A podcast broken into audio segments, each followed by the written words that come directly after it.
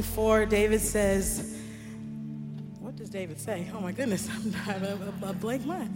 The, the earth is the Lord's and everything in it, the world and all of its people. And so we get to be a part of that. We get to behold the beauty of the Lord. He also goes on to say, Who is the King of glory? The Lord strong and mighty, the Lord mighty in battle. We serve a glorious God and we get to behold his glory every single day. So I invite you as we continue in worship and as we continue singing this song, lifting up the glory, seeing and remembering the glory of the Lord, I invite you to think about the beauty and the glory and beholding the glory of God. It's beautiful. sing together. From your voice, what was void a universe. And just a spark lit the star to warm and move the earth. Just one breath, empty flesh awoke a child of God. all creation calls. Behold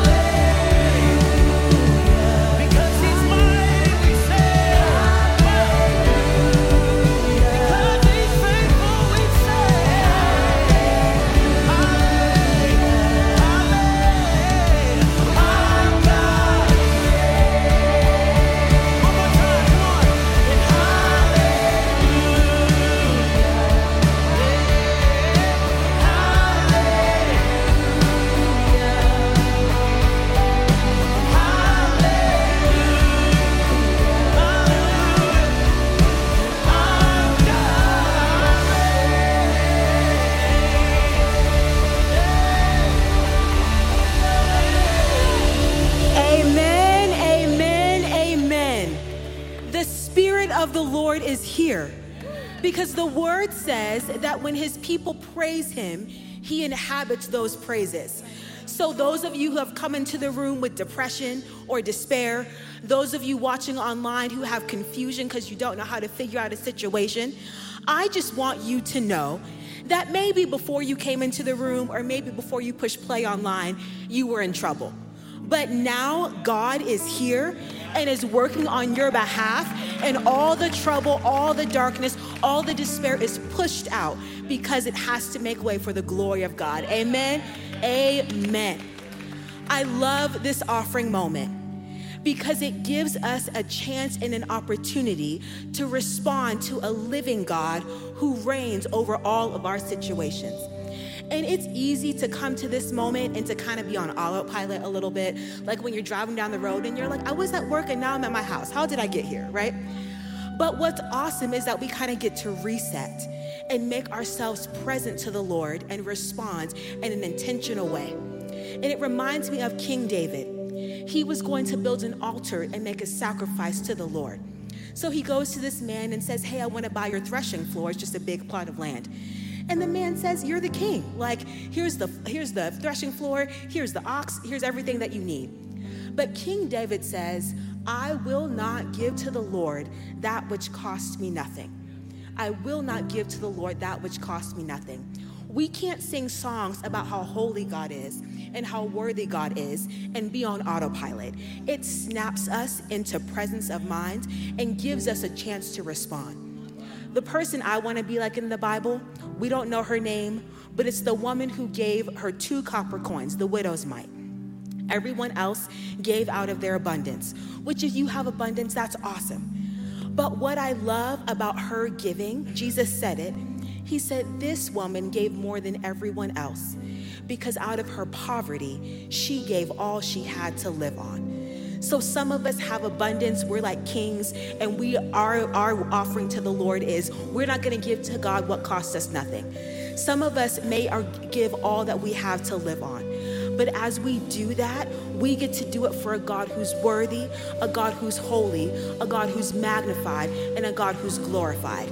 So as I pray, there are four ways to give online, on your phone, snail mail boxes in the back.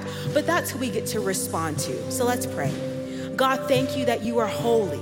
Thank you that you are worthy. God, thank you that you reign. God, we glorify you, we magnify you, we exalt you. We get to give out of our abundance or out of our poverty. But either way, we are going to give with feeling. We're going to respond to you because of who you are. So, God, we thank you. Receive our offering in love. In Jesus' name, amen. Amen. Let's continue to worship as we give.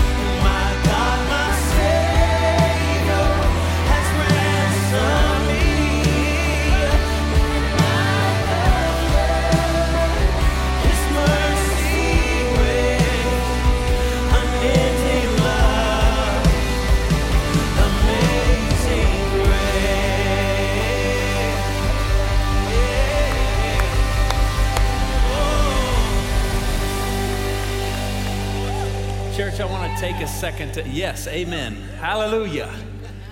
Hey, I want to take a second to tell you a beautiful story. Tyler Gardner, would you come down here? This is Tyler. Yes. Give it up for Tyler Gardner. Come here, Tyler.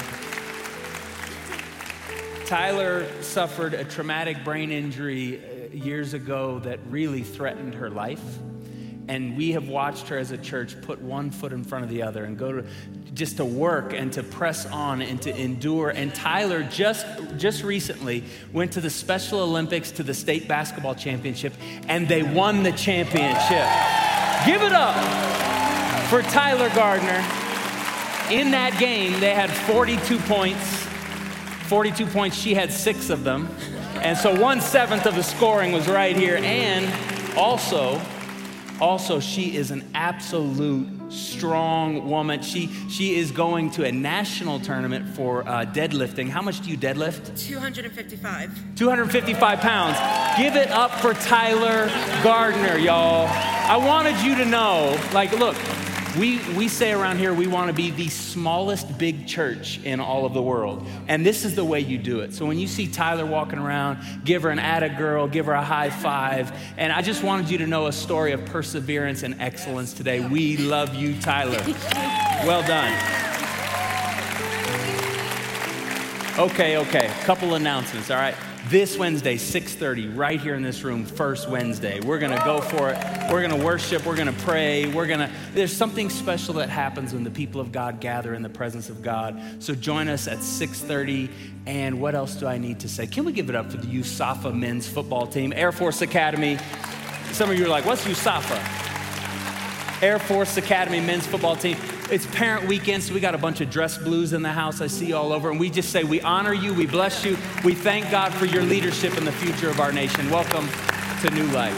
Hey, take 45 seconds, cross the aisle, hug a neck, shake a hand, be kind to one another, and then I'll come open the Bible. One, two, three, be nice.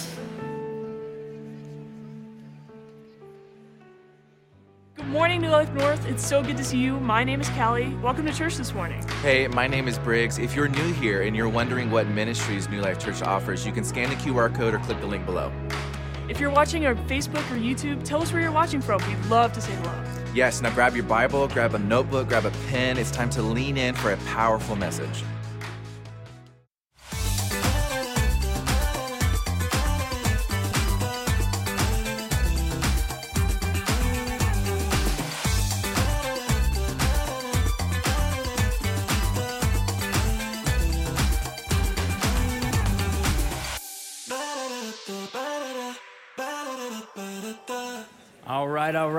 Right. Grab your seats.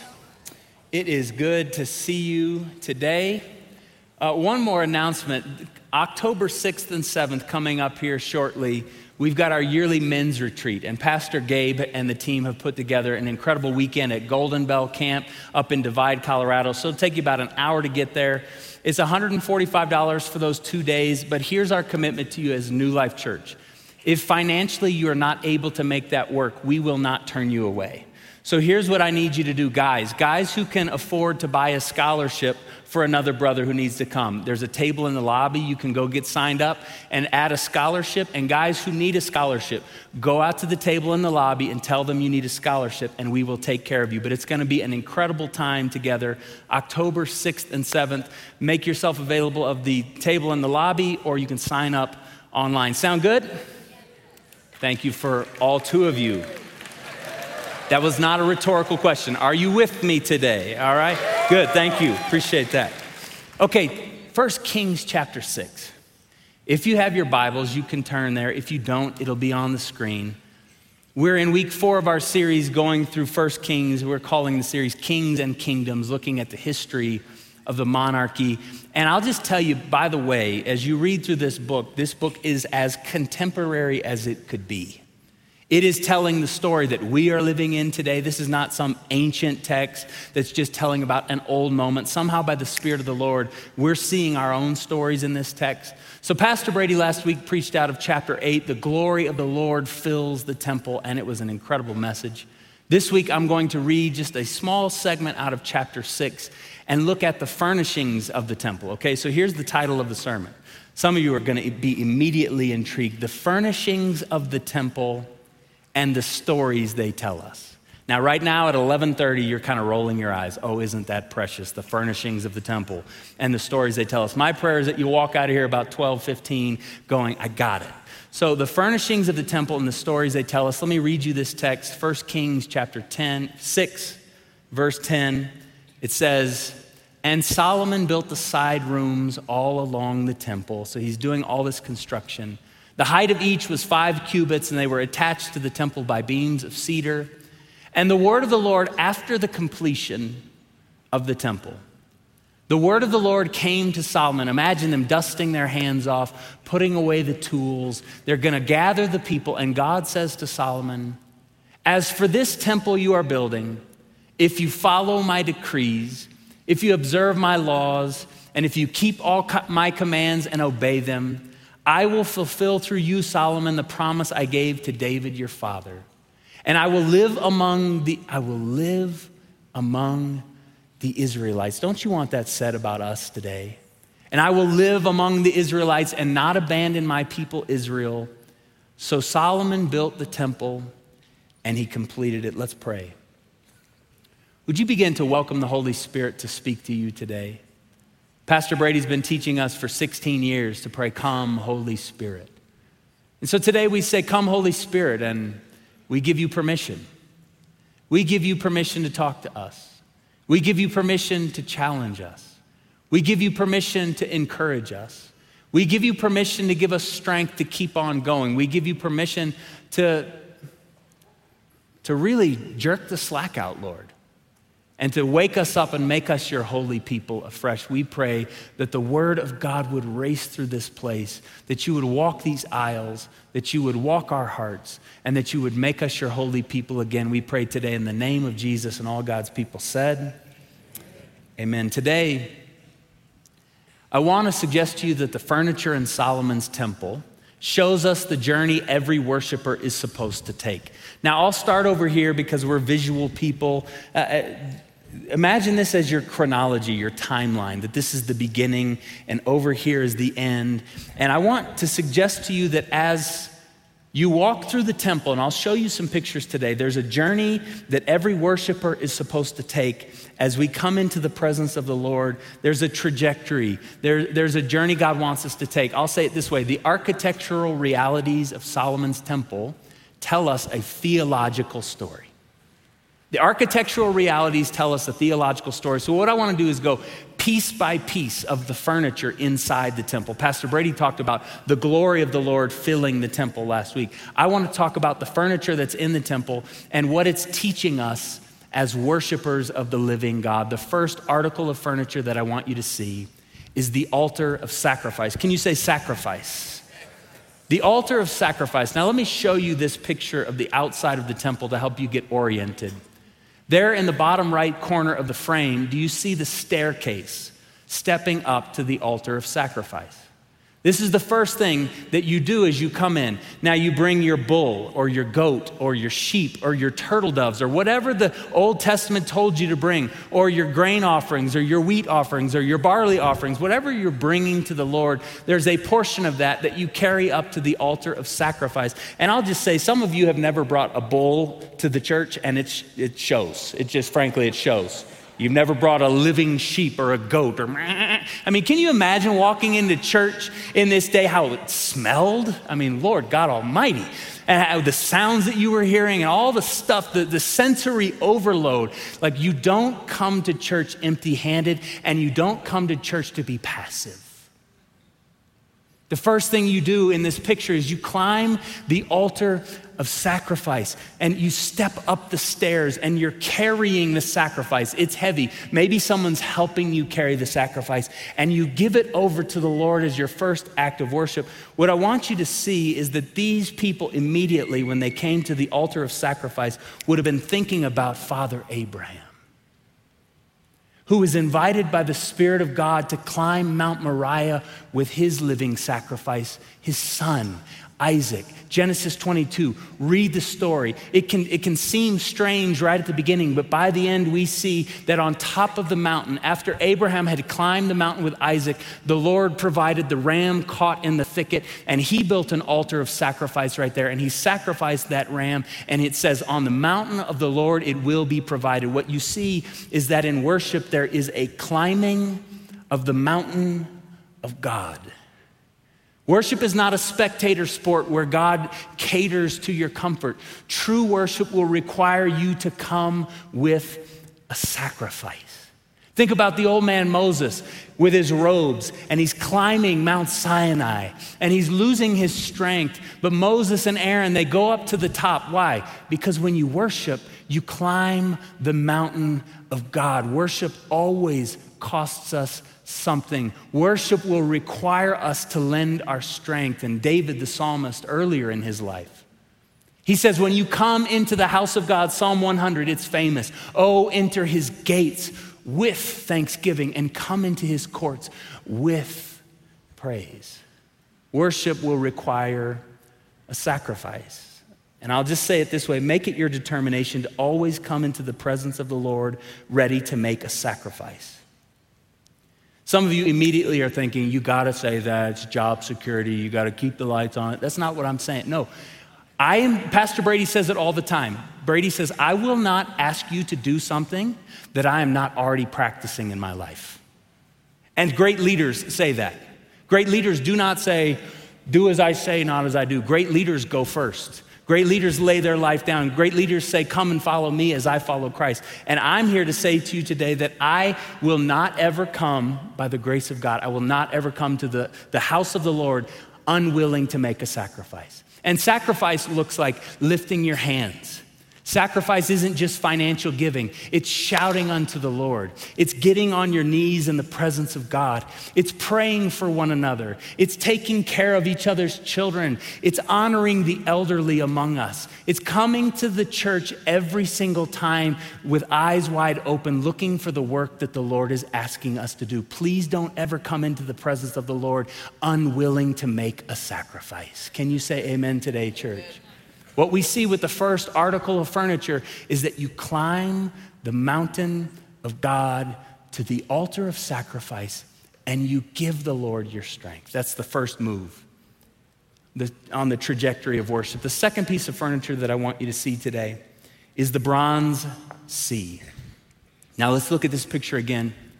You've got the altar of sacrifice on the bottom right. Just to the left of it, you see that big bronze bowl.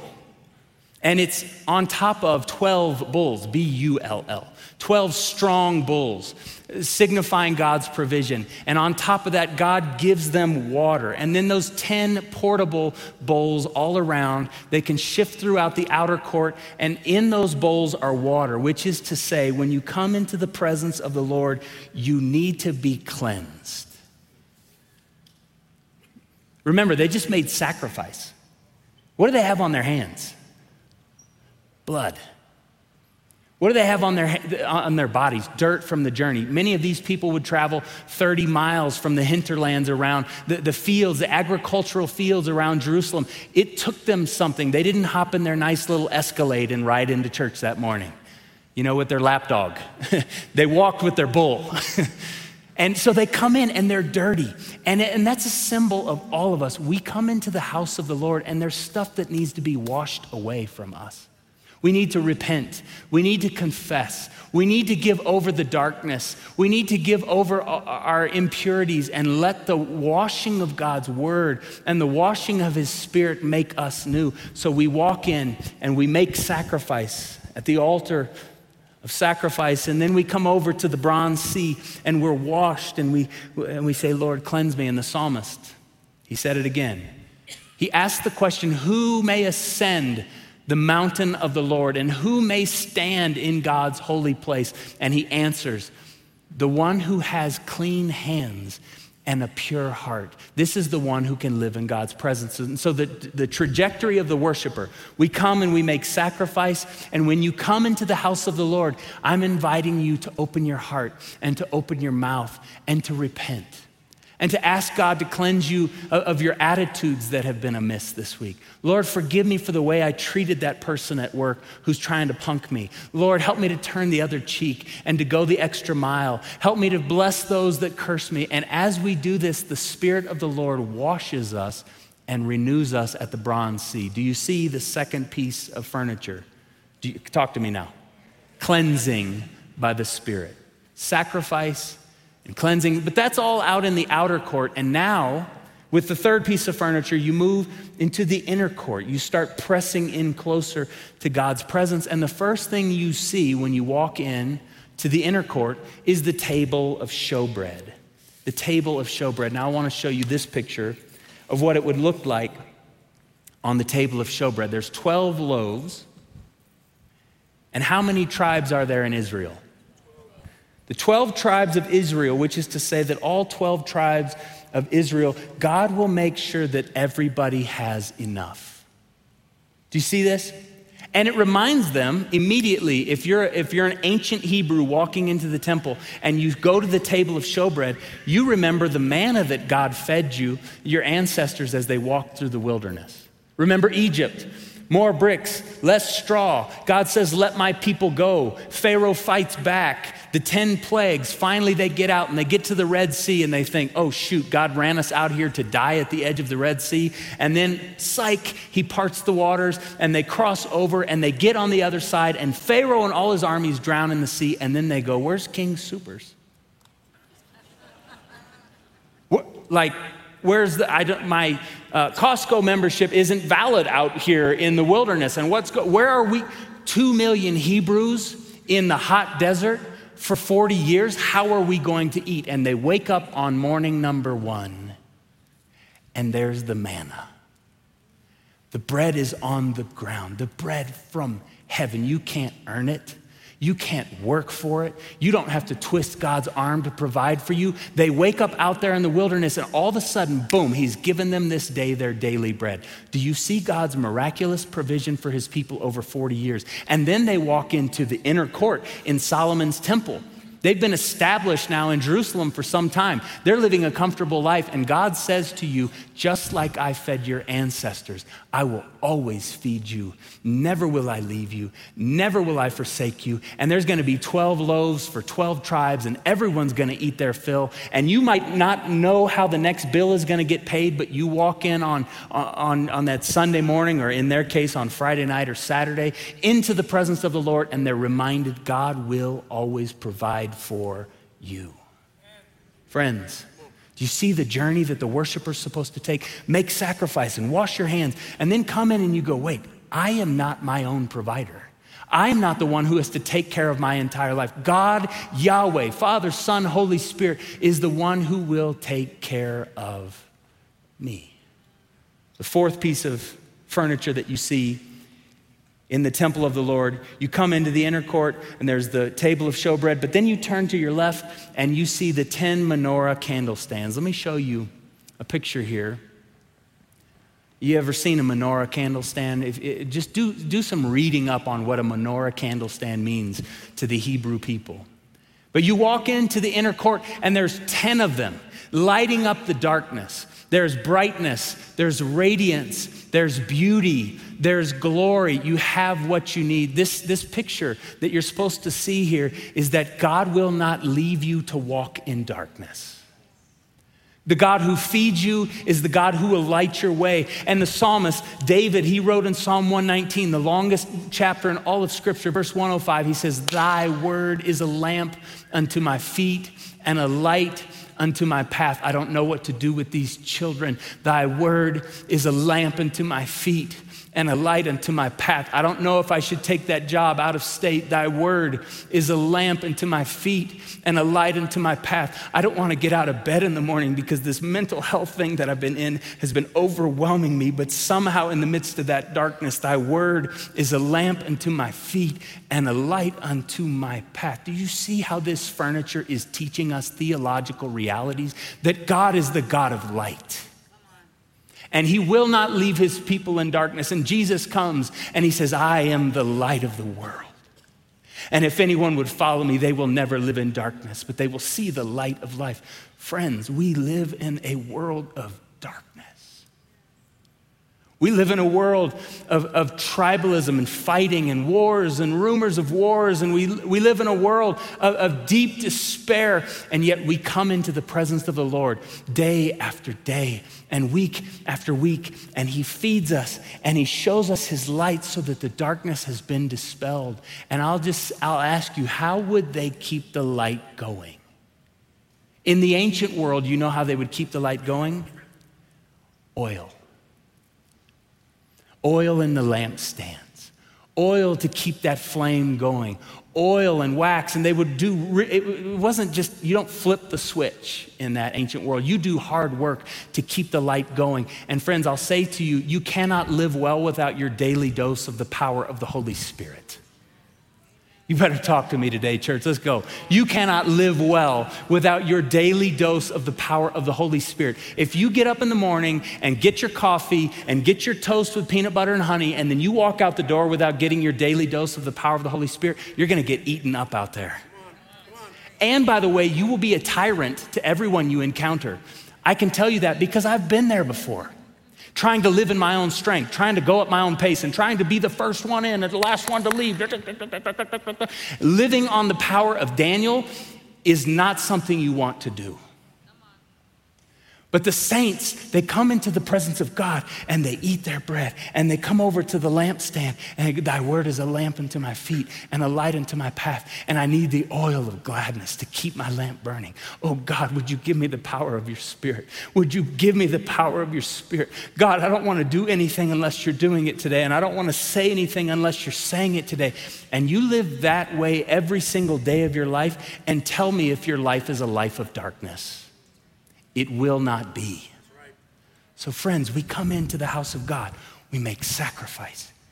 We repent of our sins. We let the Spirit wash our hands and wash our consciences and wash our hearts clean. And we come in and we see that He's our provider and we walk over in the midst of our darkness. We let the light of the Spirit of God illumine the path for us. And then we come to furniture piece number five the altar of incense. Throughout the scriptures, incense signifies the prayers of the saints.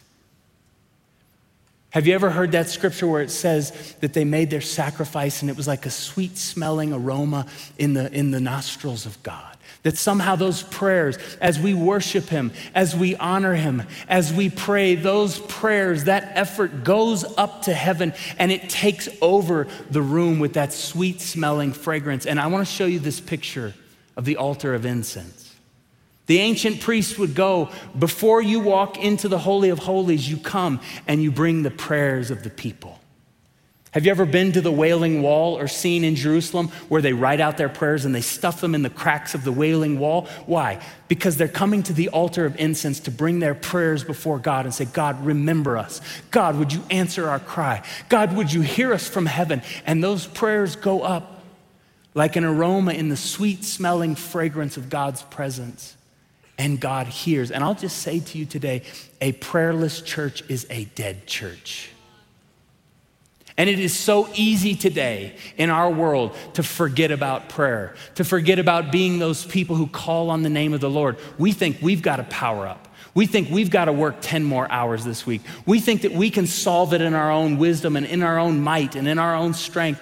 But the saints of old are those who know that you come into the presence of the Lord as a praying people, and God hears those prayers, and He forgives our sins, and He heals our land, and He supplies all our needs. So I'm here to tell you today if we're going to be the church of Jesus in this moment, the church that the world needs in this moment, we are going to have to be a people that keep the, our lamps burning with the oil of the Spirit, and then we step up as a prayerful people. And this is why we have the World Prayer Center right across our parking lot. And for the last 21 months, we have doubled down and we've signed back up as a prayerful church. And Wednesdays at 7:30 in the morning, come and pray with us. Wednesdays at noon, come and pray with us and worship. And I promise you, if we will live the rest of our lives as a prayerful people, those prayers will go up into the presence of the Lord and He will hear us and He will answer and we will see His provision. Can you say amen today, church? Let's be a praying church. The next piece of furniture that I want you to see is the Holy of Holies. You're moving through and you're pressing through. The Holy of Holies is like, read up on it.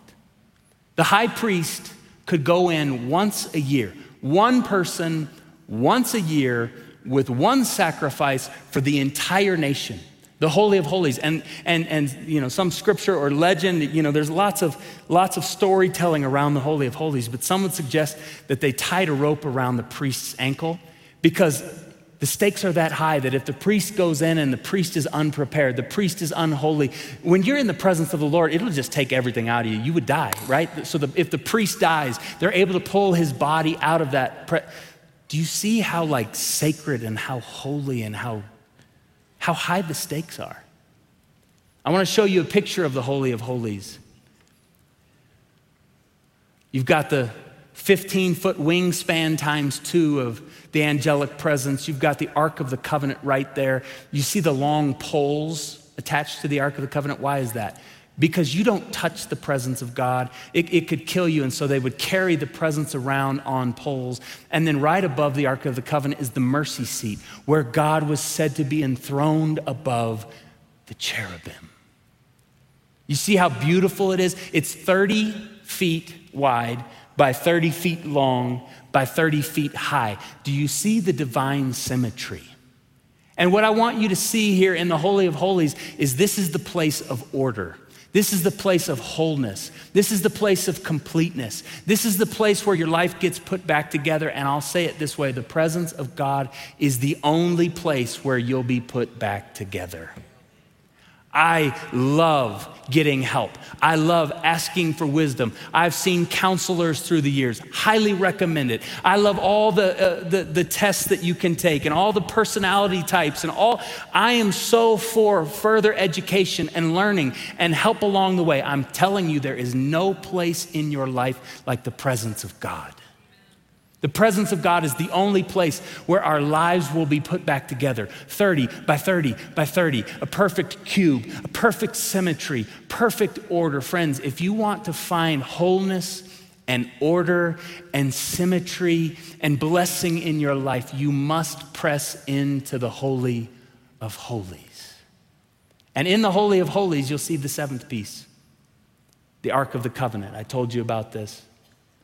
The Ark of the Covenant in it, there's the tablets with the Ten Commandments, which is to say, you'll never make it without the Word of God. You wanna, you wanna know what God says, read His Word. You wanna hear God's voice, read His Word. You wanna live for the long haul, a life of obedience, read God's Word. In there is Aaron's rod that budded. You remember Aaron and Moses back in Egypt? God does the miraculous and shows Pharaoh that I am in charge and I am the one true living God. And they preserved that rod that budded and they kept it in the Ark of the Covenant. And finally, they had a little jar a little jar of manna. 480 years ago, God rescued them out of Egypt. And in the Ark of the Covenant is a little jar of manna, and somehow, some way, I don't know what preservatives they were working with, but that bread was not mildewed. God is saying, My provision, it lasts. My provision, it's eternal. My love for you is eternal. It will not wear out. It will not fade away. It will not spoil. It will not go to rot. My provision for you is sure and certain and it lasts. So you walk into the presence of the Lord and you find wholeness, and you walk into the presence of the Lord and you find His word and you find His miraculous deeds throughout the generations. But here's the eighth piece of furniture that we have to talk about, and it's the curtain. The curtain that is just blocking you. You've come to the altar of incense, and there's the curtain. And on the other side of the curtain is the Holy of Holies, where God's provision is, where God's wholeness is. And remember, the high priest, one time a year, one person could go in and make one sacrifice for the people and they hoped that it worked out. And that curtain was, it was the sacred separation. It was that thing that, that the stakes were high, and don't you dare take the presence of God for granted. And if we are not careful, we'll press up to the curtain and we'll start thinking that God doesn't want us around. If we're not careful, we'll start thinking that God is, is uh, uh, you know, he, he's afraid of us. He, he's bothered by us. He's the man behind the curtain. Y'all remember the Wizard of Oz? You have come into the presence of the great and powerful Oz, right? And then the little dog runs in and opens the curtain. Did y'all see that? I mean, I mean are, are, we a cultured church? Okay, appreciate that. The great and powerful Oz. Some of you are like, I haven't read that in the Bible. Yeah, I missed that. We think that God doesn't want us around. We think that God is bothered by us. We think that God is put off by us. We think that God is pathologically reclusive and socially awkward, the deity in heaven that is fragile and that has to only once a year because that's only so much he can take.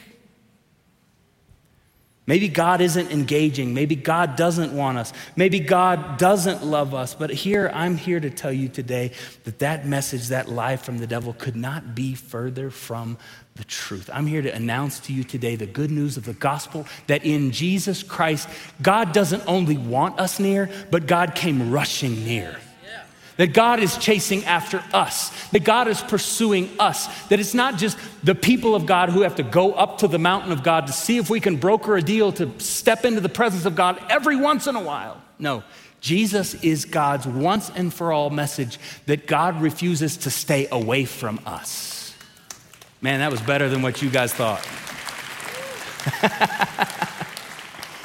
I want to show you this one detail as we get ready to close.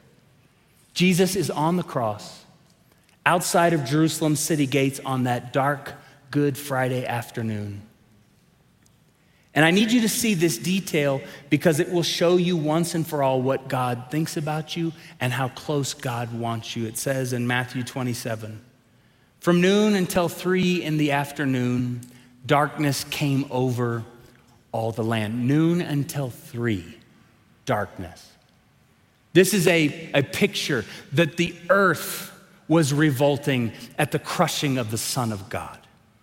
Like the creation was groaning. This ought not be. This is the one who was and is and is to come. And we have hung up the light of the world on a tree. We killed the light of the world, and the earth protests and goes dark. Do you see this? About three in the afternoon, Jesus cried out in a loud voice. Now, before we move on, I need you to see that the Romans had perfected torture. The cross was a way of killing you as systematically and as slowly as possible. If they wanted the guy dead, they could have put a spear right in his heart. They didn't do that. Why? The cross was public humiliation, the cross was torture, the cross was let's kill him as slowly as we can and make him feel every bit of it. Jesus is on the cross and he's about to cry out in a loud voice. And to be able to do this, the seven last words of Jesus, he said seven different sayings on the cross. For him to say each one, he would have to pull himself up by his shoulders and because the cross was a suffocation machine. You're hanging so that you can't breathe and your lungs are collapsing, so he has to go just to say the next thing. And he says, My God, my God, why have you forsaken me? And when Jesus had cried out again in a, in a loud voice, he gave up his spirit. Typically, we stop there and we have a moment of silence. But the story doesn't stop there. At that moment, he had said, It is finished. The curtain of the temple you see the curtain we're talking about, the curtain where we think God doesn't want us close and God's pathologically reclusive and God is fragile and he can't handle too much. His kids are loud and he's the dad who just needs a dark room. We think that that's who God is. At that moment, when Jesus gave up his spirit, the curtain of the temple was torn in two from top to bottom. From top to bottom. Not from bottom to top. This wasn't a, a riot of the people. We're going to get our voice back. We're going to finally press into the presence of the God who's rejected. No, it wasn't from top to bottom, the people tearing it and say, let us in. It was from top to bottom, which is to say, God did this. God wants his people close. God aches to have his children back. God wants you to press into his presence. God has thrown open the gates of the Holy of Holies once and for all, and he will not be separated from his people. God did this. The Tower of Babel was from top to bottom. We're gonna build a, a, a tower to the skies, and we're gonna overthrow the heavens, and we're gonna make ourselves God. That was from top to bottom. This move on the cross, Jesus said, It is finished and from top to bottom, God said, once and for all, I must have my people come into my presence. A couple nights ago, my, my baby, my baby boy, he's 11. I still call him my baby. He'll always be my baby. He came into our room at 2 a.m. and dove right in between Lisa and me. Top rope, you know, babies can't come in soft at the middle of the night. He came in and he crawled in between us and he slept sideways. Have you seen that meme where mom's sleeping like this and dad's sleeping like this and the kid's sleeping like this and it says H is for hell? Have you seen that? H is for hell. And he was all over us and he was rolling and he was having bad dreams and he just could. And you know what? I, somehow, some way, I got the grace of God just to like in the moment receive it as a gift. I was so happy. Because any decent dad wants his kids close. And Jesus, the Son of God,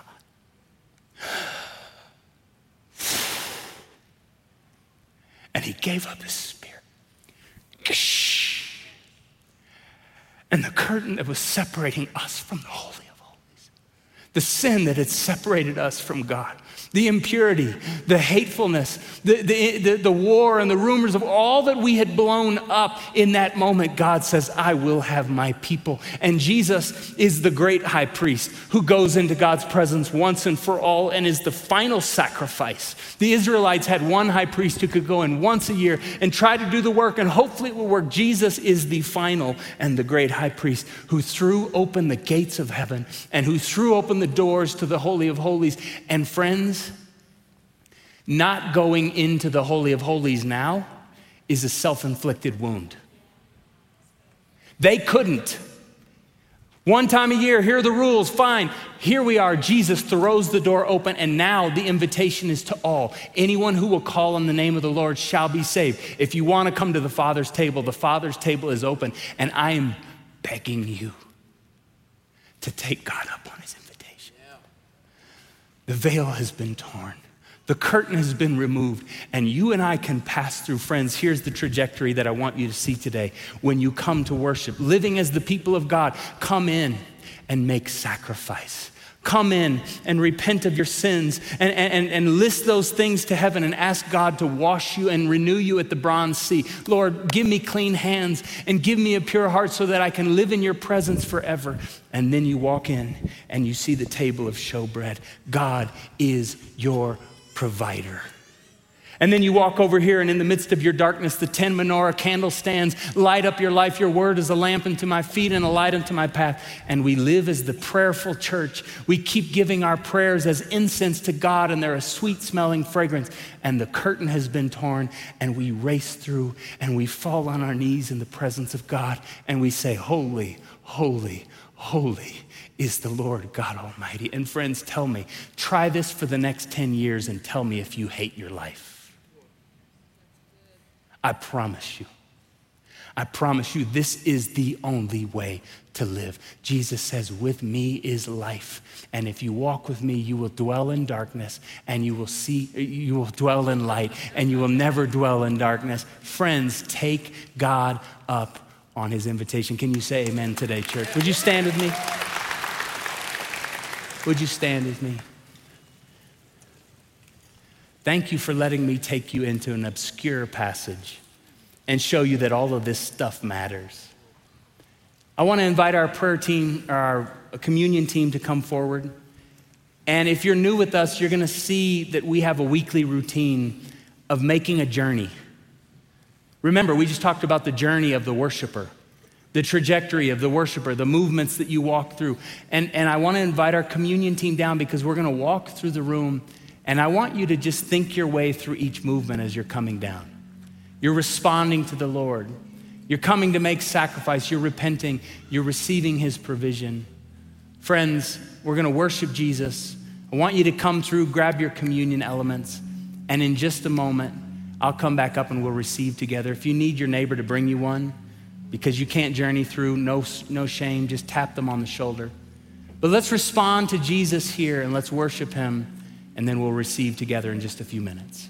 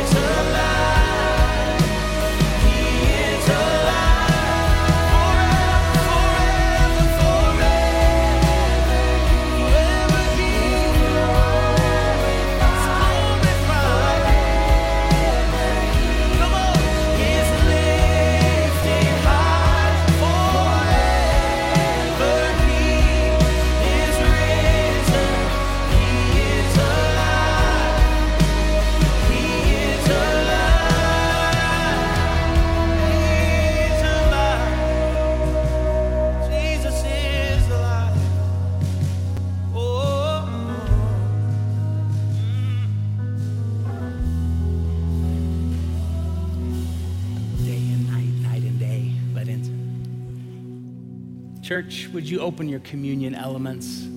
We've got the final section passing through, so we'll just wait.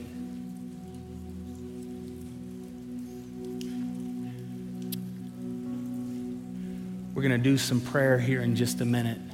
I'm going to invite you to intercede with me over the things that are falling apart in our lives. Before we do that, Jesus, on the night he was betrayed, you want to talk about the table of showbread? You want to talk about God's provision? You want to talk about the manna coming down and giving us this day our daily bread? Jesus, at the great culmination feast on this side of eternity, he says, This is my body and it's broken for you. He takes the bread and he breaks it.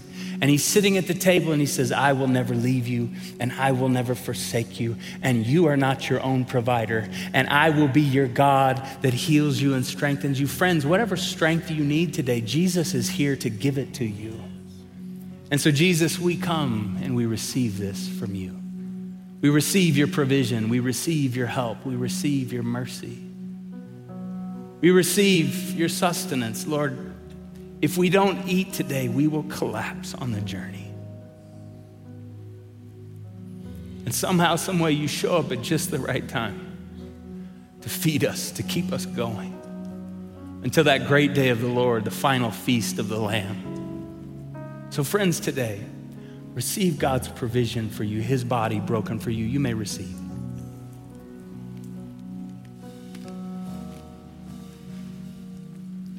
On the same night, he took the cup of wine and he said, This cup is the new covenant given in my blood, and it's given for the remission of your sins. And as often as you do this, do this in remembrance of me. Friends, you are forgiven. You are forgiven. You are forgiven. You are forgiven. I, I can't say it too much. You are forgiven. God is for you. God wants you in the Holy of Holies, and He shed His blood so that we could live in the Holy of Holies. Can you say amen today, church? So, friends, you may receive the cup today. And here's what I want us to do remember the altar of incense. Give us three more minutes here, four more minutes here. Remember the altar of incense where they come and they give God their prayers. Like that sweet smelling aroma. I want you, we're gonna sing day and night, night and day, let incense rise. That's what we're saying. We want intercession to go to the heavens. And so, would you take the next few minutes and I want you to think about all the areas of your life where you need His intercessory work to be accomplished? I want you to give over the fractured relationships. I want you to give him the health diagnosis that's scaring you right now. I want you to give him the financial crisis or the, the business wisdom that you need, the thing that's falling apart right now.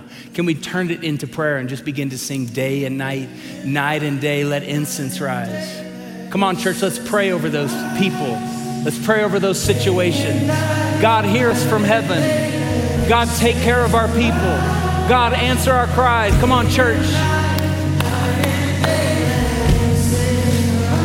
Shakataraba.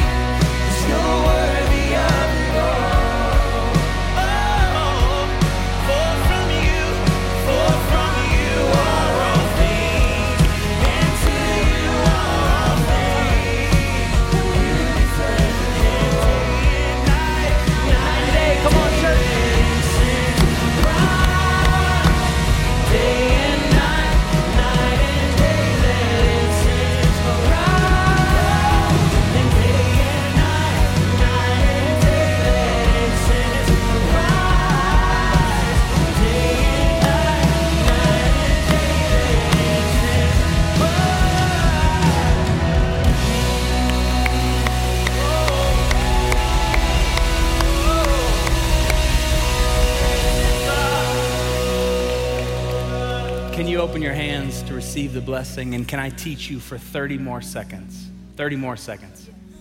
Numbers chapter 6, verses 24 through 26. This is where you see the priestly prayer. The Lord bless you and keep you. The Lord make his face shine upon you. God said to Moses, Tell your priests to pray that over my people. But here's what he says at the end of that He says, When you do that, when you pray that prayer, you are putting the name of God on their foreheads.